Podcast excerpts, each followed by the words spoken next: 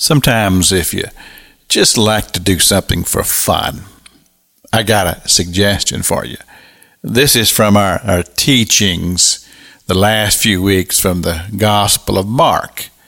We come to the third chapter, and in the third chapter, Mark lists the 12 apostles.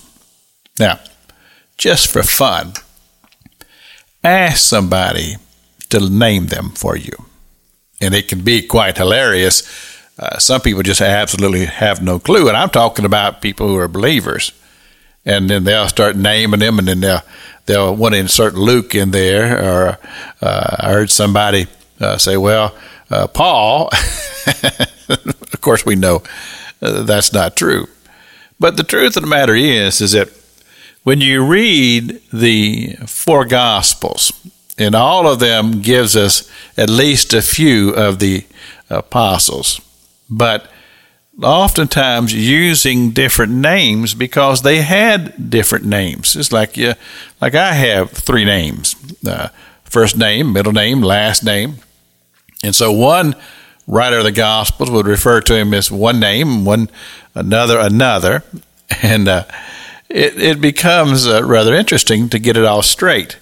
Now, I have uh, uh, enlisted the aid of an old Bible encyclopedia. And this is one of my most treasured possessions because I can find just about anything that's in the Bible from this old encyclopedia. It's just one volume, but it's so valuable to me.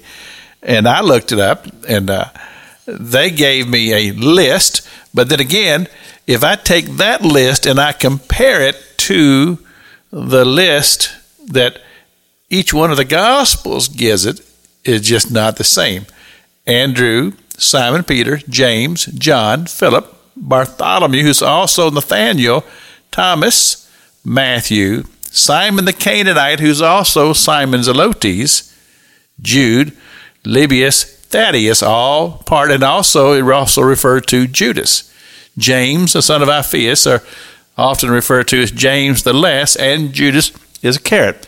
Now, that's the list from the old Bible encyclopedia I have, and I'm not going to read all of the list from all of the Gospels.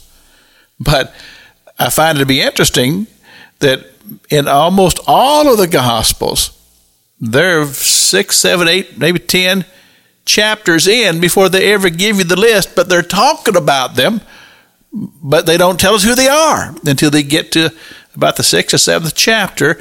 And then John in his gospel, he refers to uh, Judas in the in the middle, and then toward the end, he gives us a partial list of those who were there at the Sea of Galilee, but not the entire list.